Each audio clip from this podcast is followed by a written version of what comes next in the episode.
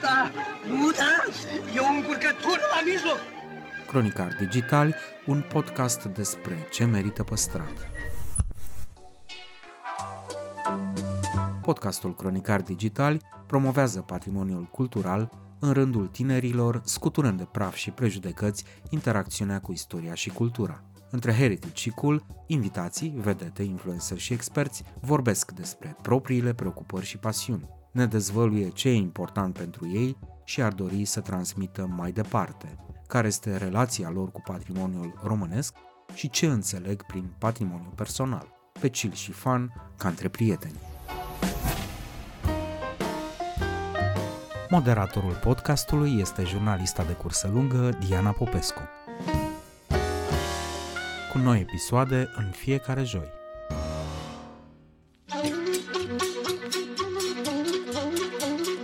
Raluca Minoiu, dea până epopeea transhumanței și dezleagă ițele încurcate ale unei îndeletniciri de patrimoniu silite să se adapteze la vremurile moderne. Deci, biata uh, oaia noastră cu lâna ei nu prea e căutată. Pe de altă parte, se mai fac și niște experimente așa genetice și în România există o oaie cu lână roz.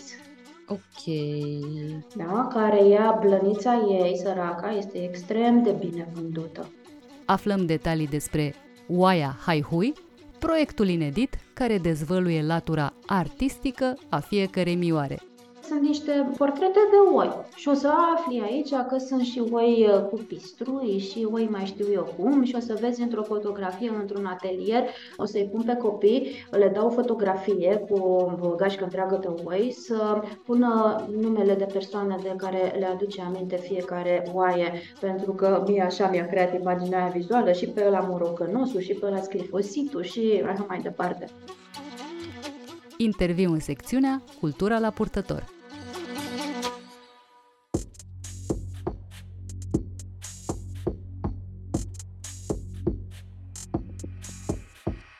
Bun venit la Cronicar Digitali!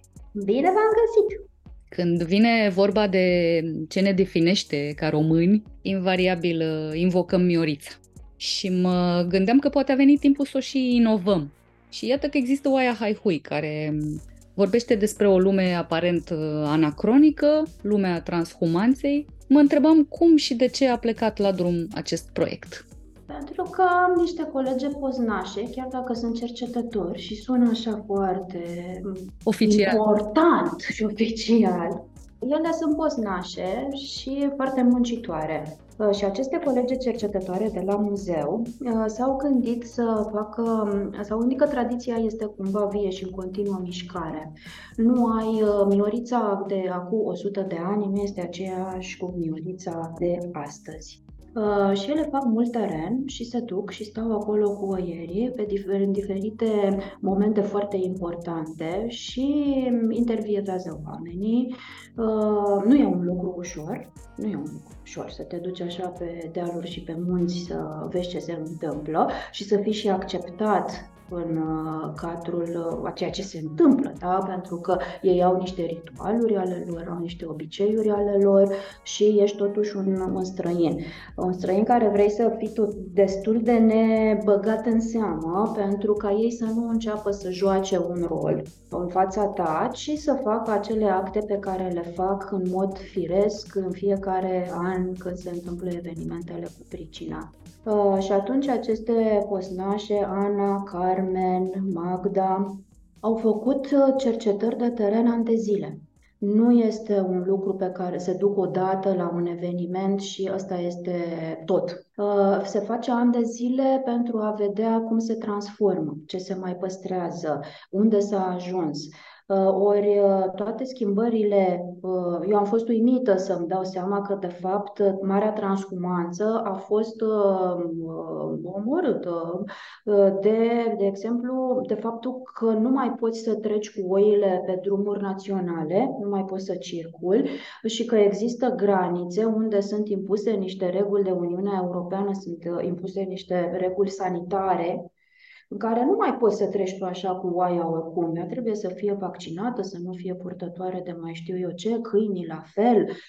Și atunci s-a ajuns la mica transhumanță, nici măcar nu mai este propriu-zis o transhumanță, pentru că în momentul acesta proprietarii de oi închiriază, da, cesionează cumva terenul de la uh, cei din comună, de la oficialități da, din comună și se duc pe acel teren să pășuneze din primăvară până în toamnă nu mai sună atât de poetic și de uh, impresionant uh, precum ne imaginam noi pe vremuri tot acest uh, proces, pentru că, exact așa cum spuneai, transhumanța e astăzi prizoniera complicațiilor legislative, a reglementărilor de tot felul, a normelor europene, a restricțiilor. Până la urmă, cum s-au adaptat păstorii la constrângerile și pretențiile prezentului, dincolo de am promotat oaia, niște teren. Oaia, până la urmă, este un business. Este o afacere. Pentru că dacă te gândești ce iei de la oaie, ai partea de lactate și toate, lapte și toate derivatele, da? Și la toți ne plac derivatele. Mai ai uh, partea de, uh, de carne pentru cei care... Eu sunt vegetariană de vreo 20 de ani, nu sunt foarte pasionată de această parte, dar ea există și e reală și mai ai partea de, de lână, pentru că sunt foarte multe modificări, inclusiv în, sunt foarte multe mode. De exemplu, în contemporaneitate, partea de lactate este foarte importantă, da? partea de brânză. Lâna au ajuns să o ardă să o ardă, să o îngroape, pentru că dacă te duci prin toată țara, nu mai ai centre care să prelucreze lână odată. Lâna la noi în țară, oile normale, da? astea obișnuite pe care le vedem noi peste tot, uh, nu sunt merinoase, nu sunt oi care dau lână merinos. Da, este o dragă industrie pentru că eu am un copil de trei ani jumate și am luat haină de lână, că se poartă haină de lână și pe un pantalon și ajuns să dai și 300 de lei. Okay. pe care, da, și chiar sunt niște afaceri la modul că sunt grupuri pe Facebook în care poți să revinzi aceste haine pentru că viața, folosirea lor este destul de scurtă și suma este foarte mare, dar pe de altă parte are niște calități foarte faine îmbrăcămintea de, de lână. Da? Este inclusiv impermeabilă, stă copilul cu fundul în baltă și nu se udă pentru care are niște pantaloni de lână, care lanolina aceea le face, o face impermeabilă, aia care miroase nasol când intri, vezi, Doamne, în, lângă o oaie, unora nu le miroase bine.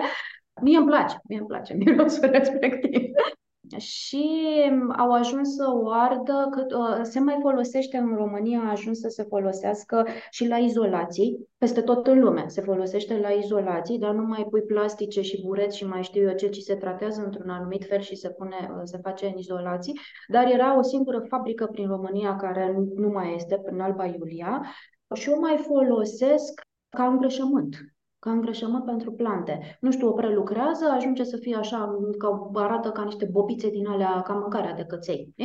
Biscuiții de căței cam așa arată și cam așa și miroase. și uh, se ia din sacul respectiv și se pune la pământ ca îngrășământ, se folosește. Deci, uh, iată, oaia noastră cu lâna ei nu prea e căutată. Pe de altă parte, se mai fac și niște experimente așa genetice și în România există o oaie cu lână roz Ok. da, care ia blănița ei, săraca, este extrem de bine vândută. Da, nu mai trebuie, este foarte fin, este roz și îți dai seama că poți să ai un păjucel roz sau orice vrei tu să îți faci din blănița respectivă, care are o culoare naturală, nu mai o vopsești, nu mai nimic. Dar oaia asta e, e hrănită cu uh, creveți, așa cum se întâmplă la flamingi? De Ar trebui să fie cu creveți deja făcuți, nu? ca să, deja gătiți, ca să... Uh, nu, genetic au uh, făcut. Ajungem și la mâncare. Ajungem și la mâncarea la oaie, că uite, ele mănâncă foarte diferit, am aflat eu acum, și apropo de business, sunt hrănite diferit. Oile care dau lapte, de exemplu, dimineața, la ora 4 este primul muls, ca să nu zicem că la ora 4 știu că acea oră nu există, dar nu există. La ora 4 se duc și fac primul muls. După care, acolo dintre toate oile alea, ciobanii le separă. Oile care nu dau lapte sunt duse în altă parte să pășuneze, unde nu este iarba atât de bună și atât de gustoasă, Oile care au uh, lapte, care dau lapte, sunt plimbate în locurile mai bune. Uh, totodată, uh, oile mai sunt folosite primăvara, de exemplu, se bagă la pășunat, sunt așa, curăță pășunea, încep și mănâncă ele acolo, bine, bine, bine, dar prin asta se întreține flora. Colega Ana Iuga are o adevărată cercetare pe așa ceva, cum reușesc ele să diversifice uh, flora în uh, zonele în care mănâncă. Inclusiv sunt purtătoare de semințe, le poartă dintr-o parte, iau semințe și prin excremente le duc în alte părți sau prin blăniță. Și acolo, în zonele respective, crește pe urmă uh, o iarbă foarte bună, foarte diversificată și inclusiv ele au uh, plante pe care ciobani, de care ciobanii se feresc, sudoarea calului și ștevie, parcă, ceva de genul ăsta, care uh, amărăsc laptele, și pe de altă parte sunt și plante bune pe care ei le caută, ciobanii le caută pe pășunile respective, care le ajută să dea mai mult lapte, crește lactație. Ei, toată lumea fericită. și mai sunt și plante de leac. Tot pe teren au aflat fetele că în uh, perioada de Crăciun, de exemplu, oile ghișce mănâncă, mănâncă cetină. Uh, sunt foarte bune pentru gălbează, parcă se numește, ca o hepatită la oameni, mai fac și ele, li se îngălbenesc ochii și le tratează cu cetina de practică, este foarte bună pentru așa ceva.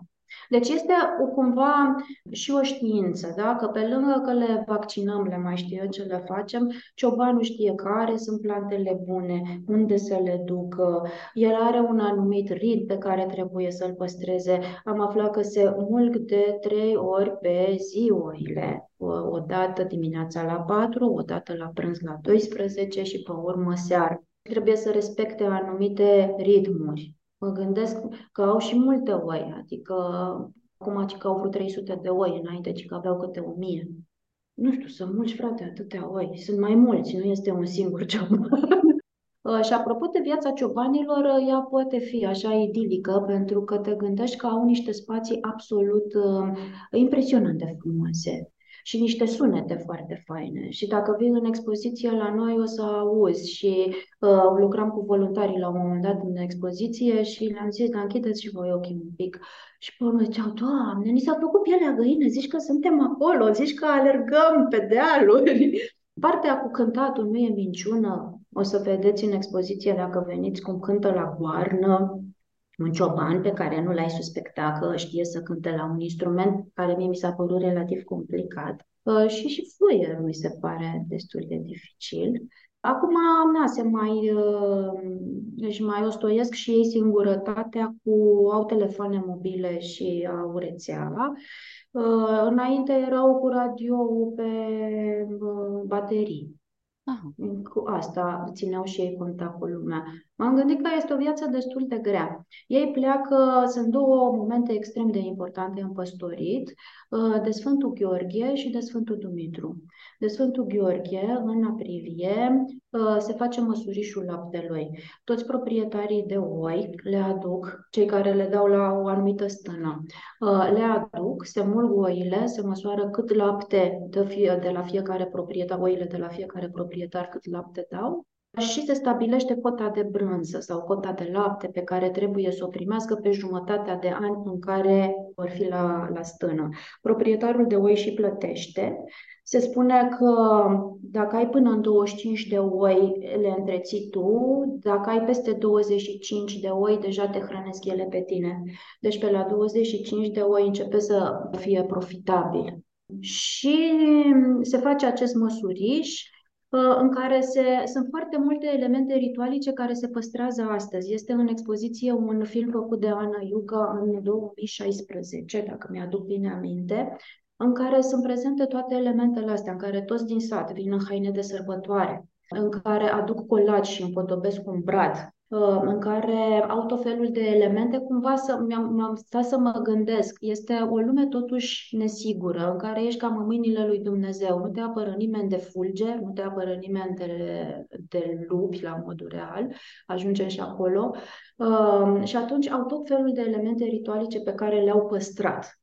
De exemplu, până să plece, dau cu un uh, topor uh, în uh, mijlocul stânii, dau, îl înfig în pământ, îl aruncă și ei spun că asta o să-i ferească de fulgere te gândești că, a, ce lume arhaică, dar nu, mi se, mi se pare pur și simplu o chestie și noi avem în viața de zi cu zi o grămadă de ritualuri care practic ne protejează și ne marchează ziua ca fiind sigură și bună, așa și, și la ei. Că dau cu apă sfințită pe oi în momentul în care pleacă, sunt multe momente acolo foarte importante și este o sărbătoare. A, se formă, se mănâncă, se petrece, se cântă și ei se mai întorc, pleacă cu stânile, pot fi mai aproape sau mai departe. Trebuie să ne gândim că pleacă numai bărbații, femeile nu se duc la stână, nu stau acolo, deci ei trebuie să se gospodărească cu de toate. Dar câteodată au câte o căbănuță, este locul fixat de stână și au o căbănuță acolo, dar de multe ori au niște adăposturi mobile nu e ca un cort, este mai solid un pic, dar nu poți să zici că este confortul după lune pentru ciobanii respectivi, în afară de faptul că trebuie să se trezească la patru. Da. ca la patru să înceapă deja să mulgă oile. Da. E Eu, mai rău de atât. Îi trebuie să care inclusiv cu, uh, cum îi zice, gardurile, să le care, să ca să poată să facă stâna, dacă nu este deja una veche acolo. Înainte se foloseau foarte mult măgari. Acum mai sunt măgari um, de frumos, așa, știi? că sunt niște animale plăcute și haioase și își mai iau oamenii, um, ciobanii își mai iau câte un măgăruș, dar altfel uh, proprietarii de, de stâne folosesc jeepuri, de obicei, da, mașini mari, zdravene de teren, ca să se ducă să ducă gardurile, să ia laptele și așa mai departe. Ce mai mi-a plăcut mie așa și am aflat cu surprindere, eu credeam că ciobanii au câinii lor, domnule, și că sunt ai lor și mă gândeam și întrebarea mea a fost către colegele cercetătoare și ce fac ei cu câinii, că sunt vreo 10 câini cel puțin la o stână, ce fac ei cu câinii din toamnă, da, când vin cu stânele acasă și se rupe stâna se împrăștie, ce fac ei jumătate de an cu dita mai șleapta de câini? Ca să-mi spună că nu, Câinii provin de la uh, cei care dau oile, de la diferite gospodării. În capul meu era că ei au o ierarhie, că trebuie să înțeleagă că acolo haită de lupi în miniatură. Nu, de fapt vin de la diversi, sunt și ei de diferite mărimi și cu diferite utilități, spunem așa. Sunt cei mari care în mod fals se luptă cu ursul sau cu, cu lupul uh, și mai sunt cei mici care știu să mâne oile. oile, da până și ei au uh, o alimentație diferită în funcție de rolul pe care îl au la, la stână. Cred că și păstorii uh, au o alimentație diferită în funcție de cât efort depune fiecare, atribuțiile lui și așa mai departe. La, ai, uh, la păstori ai uh, partea asta de șeful stânii, care are, șeful stânii de obicei e cel care are cele mai multe oi care el nu stă cu oile, el e omul de, e omul de afaceri. Apoi ai uh, Baciu. Baciu este acel personaj important, nu la o multe stăni, care ce face? Face brânză. Altfel, dacă nu ai un baci, fiecare om vine, este programat și vine să își ia laptele și își face brânza acolo la stână. Apropo de mâncare, când vine la stână, vine și cu mâncare și de obicei vine cu mâncare foarte bună, că altfel te, se supără și ciovanul săracu și te știe și tot satul că i-ai dus panac în loc de ardei umplut, știi? Chiar este o discuție reală. Am auzit-o eu la bunica mea în sat. Uite, mă gândeam că suntem la un podcast cultural. Poate că ascultătorii noștri s-au întrebat uh, la începutul discuției măcar uh, ce e cultural în subiectul oieritului contemporan. Suntem la un podcast în care vorbim despre patrimoniu, uh, ce e cultural și ce e patrimoniu. Uh, cred în patrimoniu material și imaterial și rezultatele, deci ce există, uh, partea de cercetare, poți să zici că e o chestie culturală, dacă vrei neapărat așa să o diseminăm. Uh, partea de expoziție, rezultatele în urma cercetării sunt niște produse culturale. O expoziție este un produs cultural. În expoziția aceasta, um, curatoarea Anca Majaru a preluat de la colegele mele de la cercetare uh, tot felul de materiale și au mers pe trei linii foarte mari în expoziție, um, axa timp, axa spațiu și axa cunoaștere, transmitere de informații. În expoziție, când o să veniți, nu este o expoziție mare, o să vedeți tot felul de obiecte care țin de oierit. O să vedeți de la niște foarfeci de tuns uh, oile, care sunt niște obiecte așa foarte de artă contemporană, mi se par mie. Foarte frumos, e plin de rugină, o să vedeți cum intrați pe stânga. Uh, dar e un obiect foarte interesant, uh, până la furci, până la diferite tipuri de, de lână care îți arată cumva transformarea, îți arată niște obiecte care ele în sine sunt foarte frumoase, sunt niște obiecte utilitare, dar pe care țăranul și ciobanul le făceau să fie și frumoase un brâu, un brâu care nu ține șelele, că trebuie să ridici, să te plimbi, să mai pui acolo fluierul, acum îți pui telefonul mobil în brâu respectiv. El este cu anumite modele, cu anumite simboluri și este un obiect și de frumos, nu este numai un obiect utilitar. Sunt niște fotografii foarte faine care îți arată exact partea de peisaj, îți arată portrete de oi. O să știi că, da, te duci la expoziție și vezi portrete de oameni, toată lumea are impresia că oile arată toate la fel și zici că mergi în cârt cu oaia și că nu e niciuna doar oaia neagră săracă ce este ea așa mai scoasă în evidență în toate culturile, că am vrut eu să fac un atelier despre oaia neagră și am început să mă interesez de ce e oaia neagră neagră, știu de neagră în cultura românească ca să descoper că și la francez, și la englez, și la americani e la fel de neagră. Și sunt niște portrete de oi și o să afli aici că sunt și oi uh, cu pistrui și oi mai știu eu cum și o să vezi într-o fotografie, într-un atelier, o să-i pun pe copii, le dau fotografie cu o gașcă întreagă de oi să pună numele de persoane de care le aduce aminte fiecare oaie, pentru că mie așa mi-a creat imaginea vizuală și pe ăla morocănosul și pe ăla sclifositul și așa mai departe. Deci sunt foarte diferite și foarte frumoase aceste fotografii, chiar dacă ele provin din, din cercetare. Da? Sunt și niște fotografii pe care, la care poți să te uiți cu mare, cu mare drag. Și aceste, aceste obiecte care mie mi se par foarte prețioase. Și unele din ele sunt pe cale de dispariție, în sensul că o să găsiți acolo tot felul de, de cerci, care sunt foarte faine, dar care, de exemplu, copiii din Maramureș, din zona unde e cerga respectivă, au spus că ei nu mai vor, că cerga mușcă. Este înțepăcioasă, clar, și de multe ori nu mai folosesc direct pentru un velit, ca și celelalte haine de lână pe care, din lâna aceasta mai uh, mușcăcioasă, că o foarte bine, da? nu se mai uh, fac. Uh, poți găsi acolo elemente de sărbătoare, poți găsi niște icoane care marchează pe Sfântul Gheorghe și pe Sfântul Dumitru. Și ce mi se pare mie foarte fain la această expoziție, că uh, poți găsi și mirosuri, multe mirosuri și foarte plăcute. Nu se recomandă persoanelor alergice la fân și la albumă să vină în această expoziție, nu. Dar ce este foarte fain e că poți să îți iei niște mănuși la intrarea în expoziție și să atingi toate obiectele. Nu este un lucru ușor pentru un muzeu să facă astfel de exercițiu, pentru că uh, toată lumea știe și toți avem un blocaj și am avut o gașcă de voluntari pe care îi rugam să atingă obiectele și ziceau nu se poate, nu avem voie. Aveți voie, vă dau eu voie. Nu, nu, nu, credeau că este așa o capcană și se pot atinge aceste obiecte.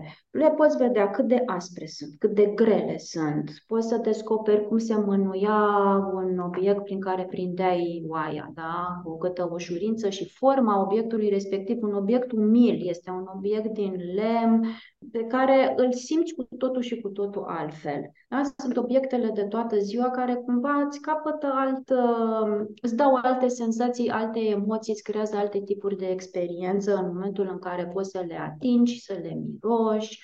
Avem și sare, dar nu v-aș uh, spune să și gustați. La atelierele senzoriale avem și, și brânză și cârnați de oaie.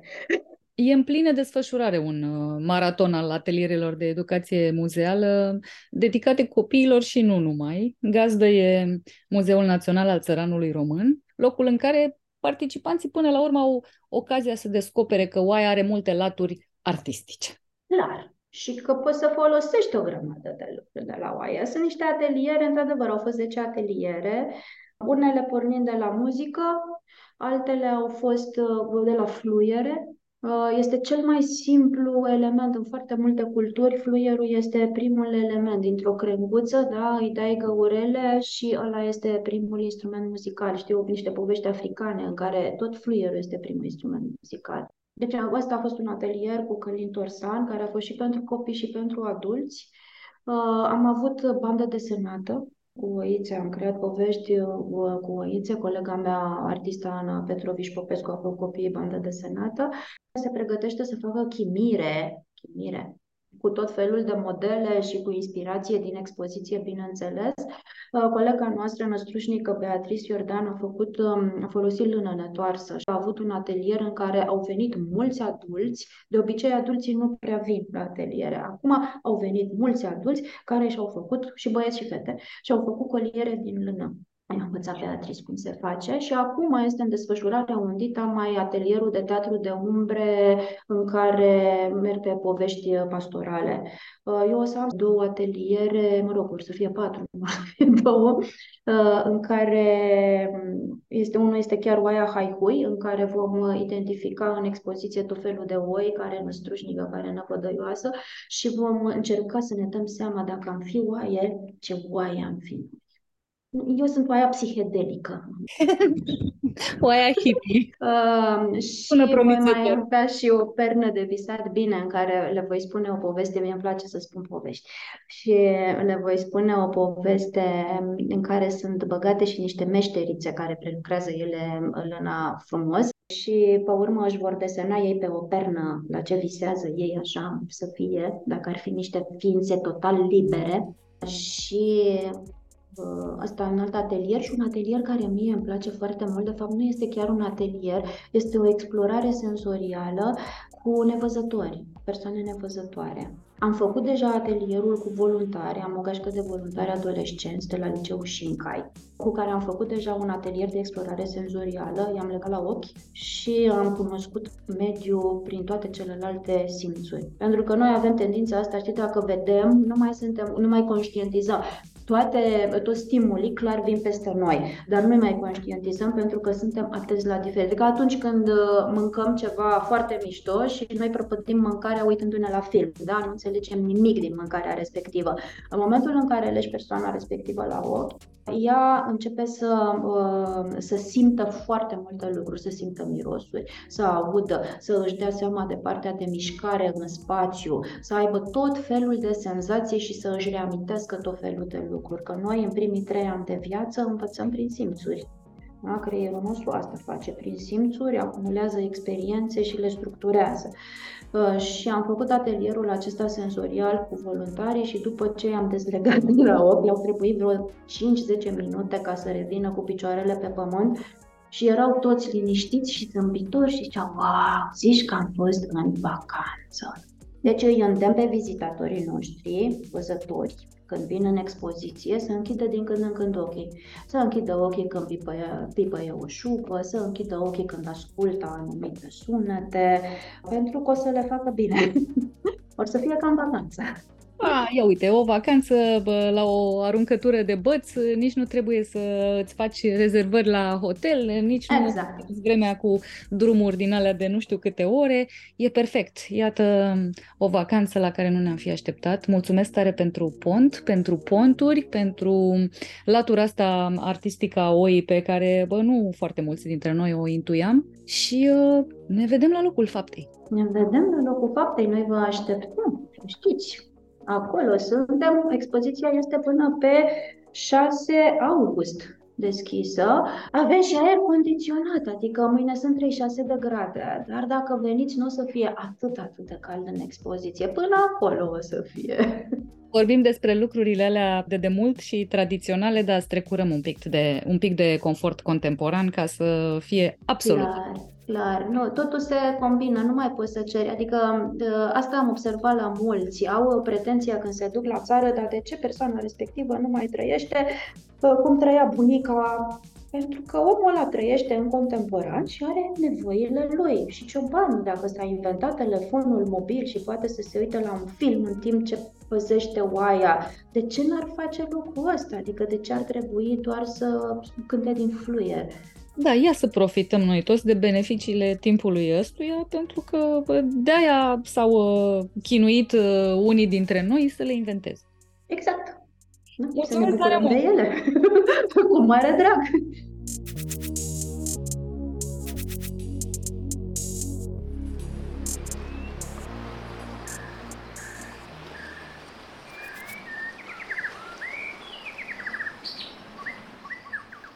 Cronicar Digitali, un podcast despre ce merită păstrat.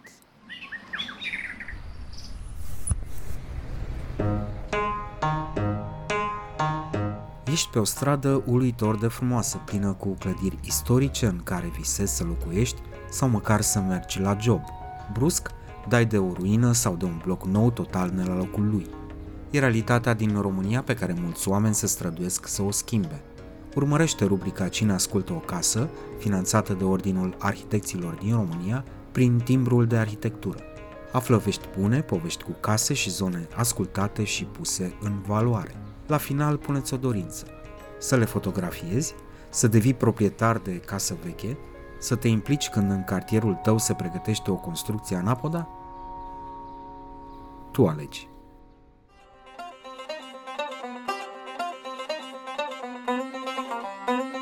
Nicol Caba și Filip Ciobănașu ne sunt ghizi în clădirile simbol ale Iașului, cărora le-au redat rolul în viața culturală a urbei.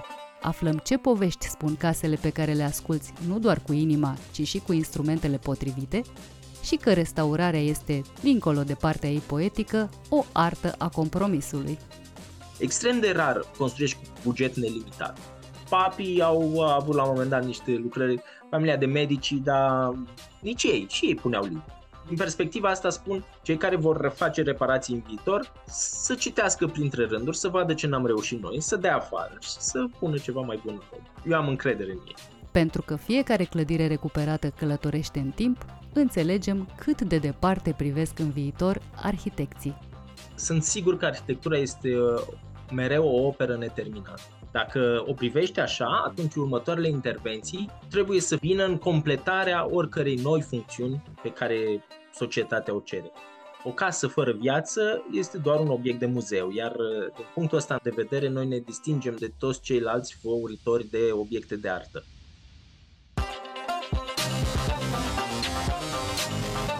Nicol Caba, Filip Ciobănașu, bun venit la Cronicar Digital. Bine te-am găsit. Bună seara. Am uh, tot vorbit în cadrul serialului Cine ascultă o casă despre restaurări și reabilitări de locuințe, de biserici, de foste școli, uh, uzine de apă, dar niciodată despre o nouă viață și o nouă destinație oferite unei uh, băi comunale. Dar a venit momentul să o facem, pentru că v-ați implicat în proiectul de reabilitare, consolidare și refuncționalizare a celebrei băi turcești din Iași. Cum a început această epopee? Chiar dacă noi ca proiectanți am fost uh, implicați chiar de la început, pentru că cu noi debutează un astfel de proiect, uh, totul s-a iscat în, uh, în mintea artiștilor plastici din Iași care în organizațiile lor au încercat să identifice un spațiu în care să-și desfășoare activitățile. Și aici vorbim de artă performativă, de artă uh, contemporană sau expunere pentru artă contemporană și ei au uh, foarte corect au intuit că acest spațiu, care pe atunci în anii 2000 era de ceva timp abandonat, uh, ar putea să le servească excelent drept casă. casă. Cred că au fost și bine primiți la primărie, nu, nu știu detalii aici și gândul lor s-a transformat într-un într-o cerere de finanțare, care a fost mai târziu aprobată, care, bineînțeles, a fost însoțită de proiectul nostru de arhitectură, structură, instalații și, mă rog, tot ceea ce implică chestiunea asta, pentru că sunt și multe lucruri ascunse. De general, instalațiile sunt. Și astfel de spații implică și rezerve PSI și o atenție deosebită la protecție la incendiu. Ventilații speciale în exact. spațiile... Exact. Dar norocul a făcut ca proiectul să fie selectat, având un punctaj ridicat și finanțatorul a înțeles că ar putea juca un rol important în viața culturală a Iașului, această clădire care, prin refuncționalizare, nu rămâne baie turcească, nici nu i-au dispărut uh, acele puține elemente care o distingeau uh, ca funcțional, dar uh, ea între timp s-a transformat într-un spațiu mai primitor pentru diverse activități culturale de natură contemporană. Deci, pe scurt, pentru că au trecut... În 2016 am început să lucrăm la proiect iar șantierul a debutat în 2018, după ce s-a semnat contractul de finanțare. Au fost mai multe firme interesate de execuția acestui proiect uh, și uh, din Spania și uh, din Italia, cei care au și câștigat de altfel antreprenorul general este din Italia. Iar în 2018 până acum s-a lucrat intens la o clădire foarte provocatoare. Care oarecum foarte coincidența face, ciclic să se întâmplă un fenomen interesant care poate va și rămâne în istoria casei, pentru că constructorul italian de astăzi a restaurat în urma unui uh, arhitect italian care în jur de 1900 a făcut amenajările la baia turcească, baia comunală, baia, mă rog, de atunci singura baie. Uh, astăzi este dublată de o baie publică care a apărut uh, imediat după aceea. Dar uh, FRD-ul turcesc a funcționat aici de pe vremea lui Vasile Lupu, uh, s-a degradat în timp și în jur de 1900 au hotărât să-l desfacă și pe ruina lui să construiască această baie turcească, care are elemente, să zicem așa, romantice, dar uh, de factură orientală, ca decor. Deci o clădire care a avut mult mai multe decorațiuni, dar din păcate în anii 90 uh, au fost îndepărtate majoritatea tencuielor interioare și au rămas foarte puține, dar nu tot. Și ce s-a conservat până la noi uh, a fost restaurat. A fost restaurat. Vorbim despre o clădire de secol XIX care multă vreme a avut o soartă nedreaptă. A fost abandonată, a intrat într-un stadiu avansat de degradare, a servit uh, inclusiv uh, drept adăpost pentru oamenii străzii, i-au fost furate diverse elemente, din câte știu o parte din balustrade. Ce a fost cel mai dificil de refăcut? Sincer, dificultățile le depășești în momentul în care ai uh, meseria și iar aici, de exemplu, ușile în trecut au servit uh, oamenilor străzii uh, drept material de foc. Deci tot ceea ce se putea de, desprinde, desface relativ ușor, a, a fost pus la un moment dat pe foc. Deci lipseau elemente de tâmplărie pe care un restaurator italian, care face parte din echipa de care vorbeam, a reușit să le recreeze nu pot răspunde ușor la întrebarea asta. O provocare a fost, bineînțeles, pentru restauratorii de pictură murală, conservarea decorului al seco din uh, cupola principală, dar și din ochnițele exterioare din registrul superior al, al fațadei. Care a fost descoperit în timpul șantierului.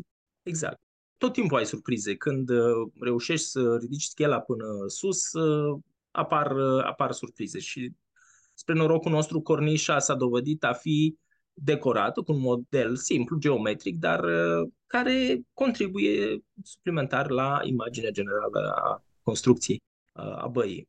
Au fost și provocări care par acum triviale, dar uh, s-a, s-a lucrat greu la fundații, s-au făcut injectări, s-au făcut săpături ca să ajungem în, în locurile acelea care nu vor mai fi desfăcute încă 50 de ani de acum încolo. Deci un efort consistent pe parcursul șantierului a fost. Nici nu am cum să ascund pentru că orice coleg arhitect o să vadă imediat, uh, rămânând în bugetul proiectului și nedepășindu-l, deși bugetul a fost croit în 2016, da, cred că uh, spre sfârșit am cam rămas fără bani, putem spune, sau mai bine zis, cu puterea de cumpărare a celor materiale prognozate în uh, proiect, mă, mă rog, puterea de cumpărare a banilor pe care i-aveam prinși pentru anumite materiale se diminuase consistent, pentru că avem inflație foarte mare acum. Deci, multe provocări și economice și tehnice, dar uh, niciuna de nedepășit. Arhitectura, în general, este o, o artă contributivă, nu este atât de mult de autor cum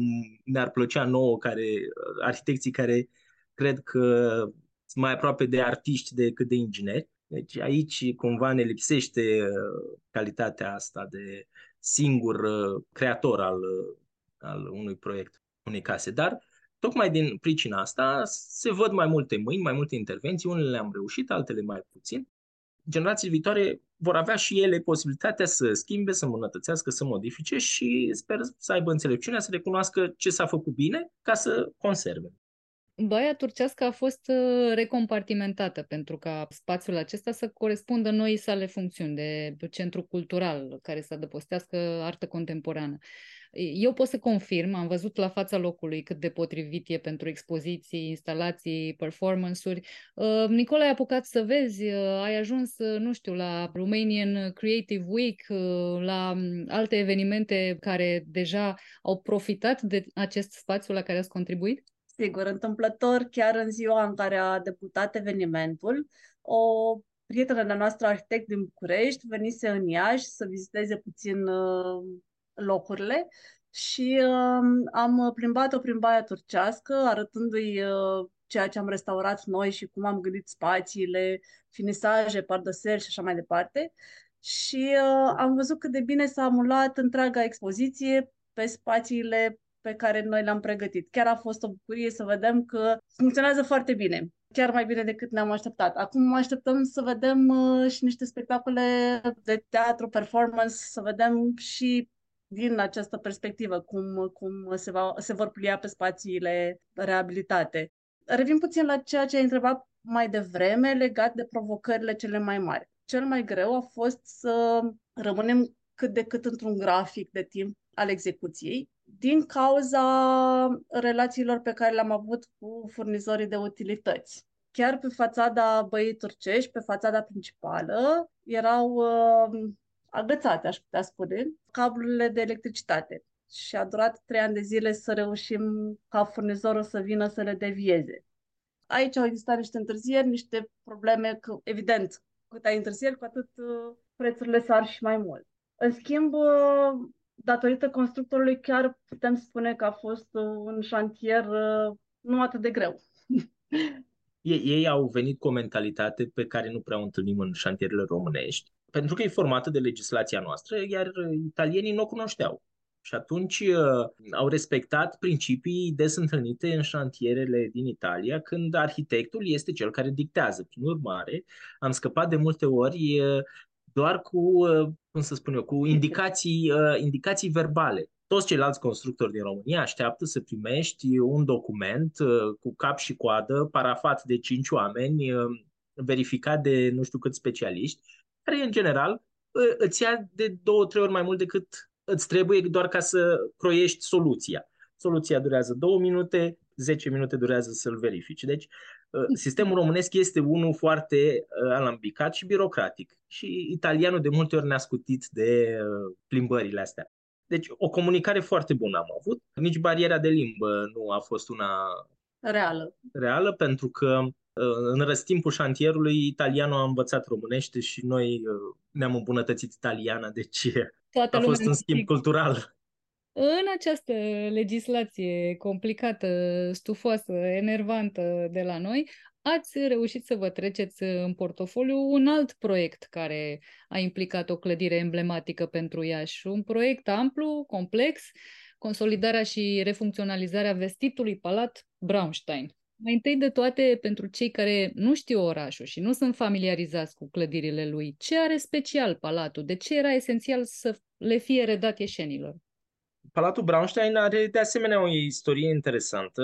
Iașu, ca și Bucureștiul, dar e adevărat la altă scară, la începutul secolului 20, sfârșit de 19, era foarte efervescent și economic și cultural. Iar acest Braunstein, uh, făcând comerț uh, în Iași, uh, ajunsese la o avere remarcabilă și s-a decis să creeze această clădire la intersecția a două străzi, o clădire care pentru ea și este particulară. E aproape singura clădire cu elemente de art nouveau, e adevărat, eclectică și neoclasice elemente de decor, dar care marchează o etapă foarte interesantă. Construită în 1915, este, din câte știu eu, uh, printre primele construcții, dacă nu chiar prima construcție multietajată, cu planșee din beton armat. O tehnologie doar 10 ani înainte nici în New York nu se folosea pe, pe scară largă, adică de-abia acolo să zicem. Deci o tranziție foarte rapidă a unei tehnologii noi apărute și istoria Palatului Braunstein consemnează în tocmai uh, efervescența de care vorbeam, multiculturalismul locului, pentru că Braunstein, un comerciant evreu, a comandat un proiect de arhitectură unui arhitect din Bacău, cu școală la München. München, mersi, care după aceea a apelat la constructori din Imperiul Austro-Ungar de la Cernăuți, uh, care au venit uh, echipați cu tehnologie suficient de nouă și bună încât să facă o clădire de foarte bună calitate, care la 100 de ani după, când am reabilitat-o noi, uh, aveau urme ale trecerii timpului, dar nu era afectată într-un fel cataclismic, ci era o clădire care își uh, trăise primii 100 de ani uh, practic neîntreținută. Și din perspectiva asta noi mai mult am intervenit. E adevărat că având o șarpantă refăcută după război și deci nu originală, și având și uh, niște degradări astăzi uh, consistente, am fost forțați să facem o șarpantă nouă. Și dacă tot era nou, am zis să o facem distinct, să se citească etapa. Asta este motivul pentru care acum uh, podul este cu adevărat utilizabil. Era și în epocă, dar acum cu adevărat îl poți uh, utiliza, un spațiu polivalent care uh, din cupol aruncă și perspective frumoase asupra orașului și a kilometrului zero al Iașului și anume Piața Unirii. Inclusiv am găsit în arhivă planșele din autorizația de construire, care ne-au uh, arătat că intenția lui Horea Clejan nu era ca pola să fie în forma în care a fost construită. Cel mai probabil Braunstein a rămas pe final fără bani și atunci a făcut o cupolă simplificată, care a fost un argument în plus pe lângă șarpanta degradată pe care am găsit-o, plus faptul că în timpul celui de-al doilea război mondial a căzut un proiectil uh, peste șarpantă și a făcut uh, și o gaură în planșeul dintre etajul 3 și pod. Au fost argumente suficiente care să ne permită să facem această intervenție contemporană. Palatul Braunstein a avut și n-a avut noroc. Um, a scăpat de sistematizarea pieței Unirii din anii 60 dar a rămas destulă vreme așa la voia întâmplării, neconsolidat, neîntreținut, s-au perindat prin el diverse generații de locatari, au funcționat acolo magazine, bănci, tot felul de, de business-uri. În ceea ce privește proiectul ăsta, cât de greu a fost să, să-l aduceți la, la forma pe care o are acum și uh, la funcțiile pe care le are acum, care, iată, sunt la rândul lor legate de artă. Clădirea a fost uh, construită nu cu un scop precis, cu o funcțiune precisă, cu un scop precis a fost construită pentru că Braunstein vrea să facă bani. Atunci el a, a făcut ceea ce orice om de afaceri ar fi făcut, parterul l-a oferit uh, funcțiunilor publice, că era o alimentație publică sau uh, pur și simplu mercerii, dughene, pur și simplu tot felul de spații de comerț, iar etajul se gândea să-l folosească drept hotel, deși cred că nu mult timp a funcționat ca hotel. Având această fragmentare dată de ritmul camerelor, la Braunstein am um, decis să desfacem pereții neportanți dintre două camere, pentru că la fiecare două camere era un perete neportant, după care urma unul portant. Și atunci am putut crea spații un pic mai ample în care se desfășoare mai multe tipuri de activități. Cursuri, uh, au putut apărea săli de audiție pentru mediatecă, videotecă și așa mai departe. Chiar în, în ideea asta, din, noi am început Palatul Braunstein ca proiect în 2013. Deci uh, s-au mai schimbat lucruri pe parcurs, pentru că nu din prima și-a găsit finanțare acest proiect, nu din prima încercare, dar la un moment dat uh, am obținut aceste fonduri cu un program în care clădirea devenea mediatecă. Ceea ce, într-un fel sau altul, și astăzi este, pentru că centrele culturale au o recuzită amplă care constituie practic o mediatecă. Au reviste, au casete video, au jocuri, au uh, diverse documente care, audio-video care fac uh, bugetul unui, unei mediateci. Și astăzi, practic, spațiul este folosit foarte aproape de destinația pe care am uh, imaginat-o noi inițial. Elemente originale s-au păstrat, pentru că știu că o parte din uh, tâmplărie, exact ca la Baia Turcească, a fost folosită ca lemn de foc, dar pe de altă parte că în spatele tencuielii și a zidurilor uh, ați descoperit uh, niște adevărate comori. La Braunstein, tencuielile exterioare erau de foarte bună calitate, ceea ce ne-a permis să le restaurăm într-o proporție de peste 80%, cred. Dacă în interior Braunstein nu prea a investit și nu, nu erau decorațiuni uh, deosebite. Nu am avut stucaturi, nu am avut uh, policromie. Tencuielile exterioare, care erau pe bază de ciment, s-au păstrat foarte bine în timp. Și uh, modul în care au fost uh, lucrate în, uh, în epocă a fost păstrat în continuare. Zonele care erau degradate le-am uh, desfăcut pe forme poligonale, astfel încât să nu se vadă să nu apară ca o hartă pestriță și uh, încă avem tencuieli de 110 ani de acum. Da. Din păcate, eu mereu compar cu Bucureștiul, care a avut o soartă mult mai bună, financiar vorbind. Investițiile în Iași uh, erau trunchiate. Te limitai la a face anvelopanta, deci ceea ce ține de exterior și acoperiș, dar amânai investițiile la interior. Deci, uh, dacă în același timp în București găsim stucaturi fresce, chiar uh, tot felul de decorațiuni uh, în stuc, aici interioarele erau relativ sărace și păstrau finisaje modeste. Aici, colo, sigur, am avut șansa, la Braunstein se conservă că scara originală, care este făcută din, dintr-un mozaic foarte fin, astăzi n-ai putea convinge pe nimeni să-ți facă o astfel de scară.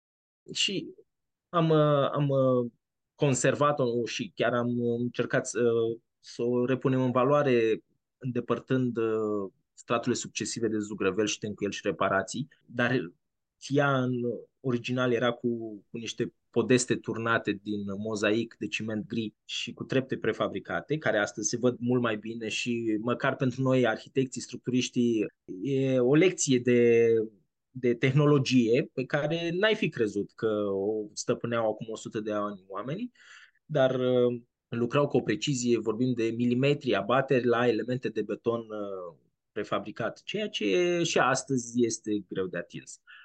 Deci, uh, satisfacții am avut am, și am avut șansa să descoperim lucruri din trecut care ne-au mirat și care sunt potrivite pentru povești.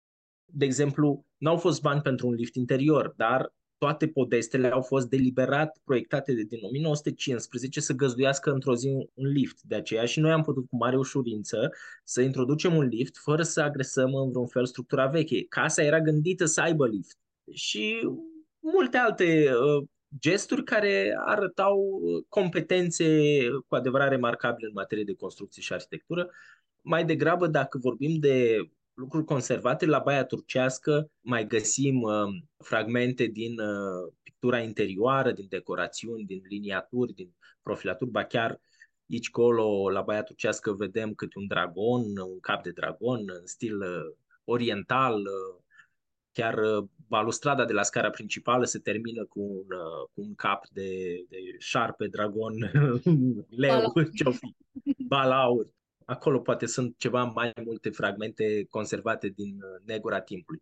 La Braunstein, la interior, uh, foarte puțin și am, uh, am încercat noi să recreăm o atmosferă, pentru că spațiile nu puteau să fie doar zugrăvite alb, dar din păcate nu, nu sunt din epocă acele finisaje.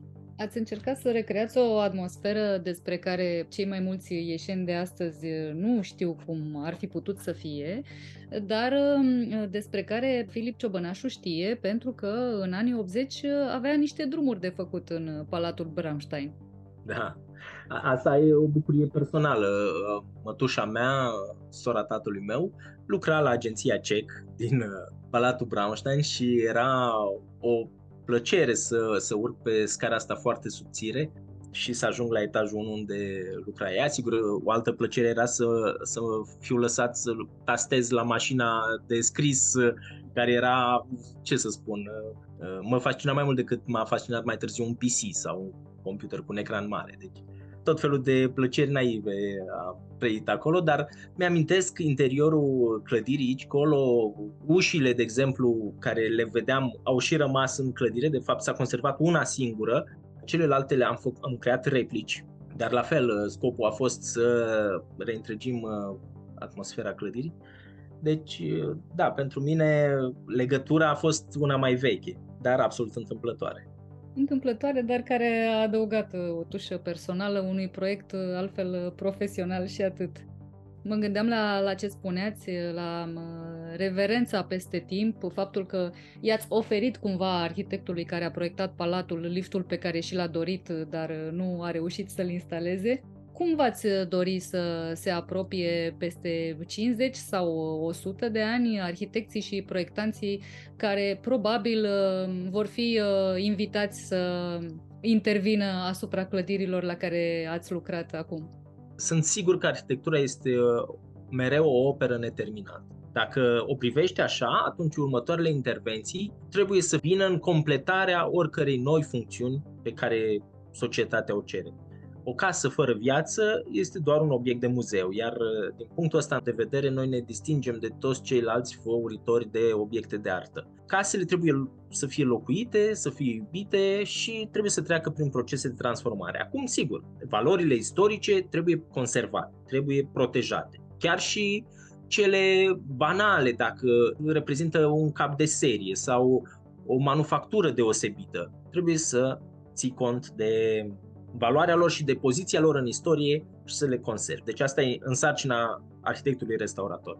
Dar Carta de la Veneția spunea că restaurarea nu se restaurează. Prin urmare, oricine va veni peste niște decenii, va avea libertatea să schimbe lucrurile pe care și noi le-am adăugat acolo unde lacunele făceau de neutilizat casa, unde completarea era obligatorie. Și atunci, cred că posibilitățile sunt uh, multiple și cred că va fi distractiv să, să creezi un, un nou spațiu sau un nou sens pentru spațiile care le-am creat noi.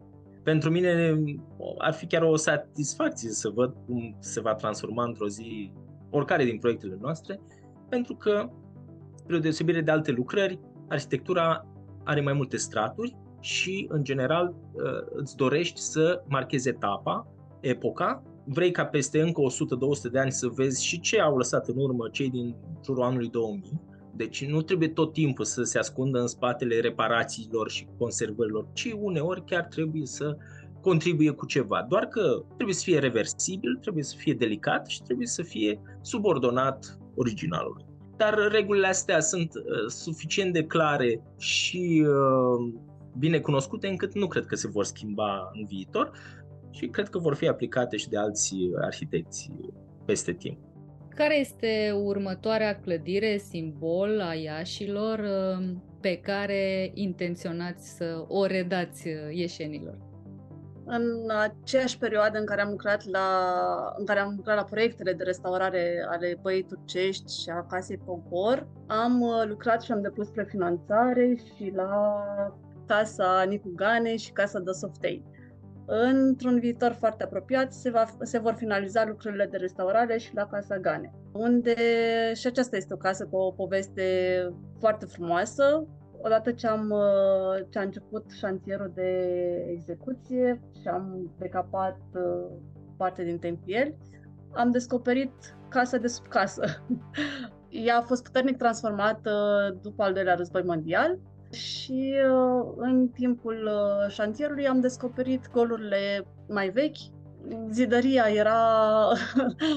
am găsit aici ceea ce n-am găsit la nicio casă până acum. Un mixaj de materiale. Am, am fost chiar puțin surprinși cum a trecut peste toate cutremurile din ultimul secol. Pentru că ea a fost construită în etape și cel mai probabil primarul Nicolae Gane n-a avut bani să facă o casă bună, așa că a luat materialul din demolări. Uh, erau cel puțin patru tipuri diferite de cărămidă incluse în zidărie și uh, chiar uneori cărămidă ruptă a folosit pentru a crea niște ziduri. Câteva dintre ele le-am lăsat ca atare să vadă și uh, cei care vor vizita în curând Casa Gane, muzeul, practic Restul au fost acoperite pentru că trebuiau tencuite și chiar consolidați acei pereți trebuiau tencuiți. Dar uh, chiar peretele din ax a rămas pentru că este, din punctul meu de vedere, și cel mai vechi, uh, parte dintr-o casă înglobată în altă casă, extinsă cu o altă casă. Deci vorbim de cel puțin patru etape diferite de extinderi, remodelări uh, Și atunci am încercat în tencuielile pe care le-am făcut la pereții uh, consolidați să marcăm totuși acele goluri care am putut vedea fără tencuieli, când pereții erau fără tencuieli. Și veți vedea că sunt ferestre în interiorul casei, ceea ce arată că la un moment dat uh, casa era mai mică și așa mai departe. Deci am încercat să lăsăm casa să-și spună povestea dar pe de altă parte e o locuință modestă care acum o să adăpostească un muzeu mic și o zonă de conservare pentru obiecte mici de patrimoniu, care eu cred că uh, e potrivită cu scara locului, pentru că Iașu n-a avut niciodată acele mari palate pe care Bucureștiul le are sau Budapesta sau... Deci, potrivit pentru scara orașului. Extrem de rar construiești cu buget nelimitat. Papii au avut la un moment dat niște lucrări, familia de medici, dar nici ei, și ei puneau limbi. Și, până la urmă, te obișnuiești să funcționeze așa, dar uh, este stresant și în perspectiva asta spun, cei care vor face reparații în viitor, să citească printre rânduri, să vadă ce n-am reușit noi, să dea afară și să pună ceva mai bun în loc. Eu am încredere în ei ascultând această poveste cu um, materiale diverse puse de avalma la oaltă și cu intervenții uh, peste intervenții, uh, mă gândeam că uh, noi avem tendința să credem că astea sunt niște apucături din vremurile noastre, dar iată că există o tradiție cu ghilimele de rigoare și în sensul ăsta. Dar asta face mai palpitant și mai provocator profesia voastră, care va să zică aventura continuă, Vă mulțumesc uh, amândurora pentru participarea la podcast. Mulțumim pentru invitație. Și noi mulțumim.